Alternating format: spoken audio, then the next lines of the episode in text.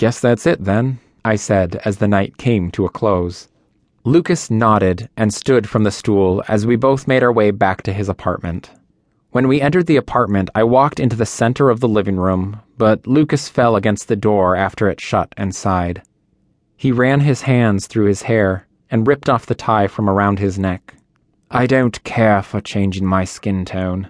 I was blue once, never again, he said as he raised himself from the wall and slowly made his way over to me.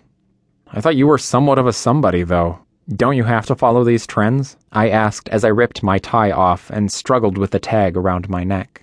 Lucas reached around and removed the tag with ease, and then proceeded to help me with my tie. He pulled it away from me and slowly undid the top few buttons of my shirt, stopping to look at me as I stood awkwardly waiting for him to let go. I guess I don't want to do what society expects of me anymore. His words were like a whisper as they came closer towards me. I moved away from Lucas as I felt my face turning red again. My hands began to shake as my body faced in the opposite direction, and I struggled to fasten up the buttons he'd undone.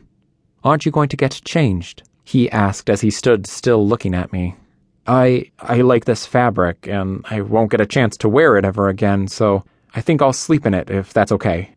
I could hear Lucas walking up behind me, feel his breath on my neck as I replied.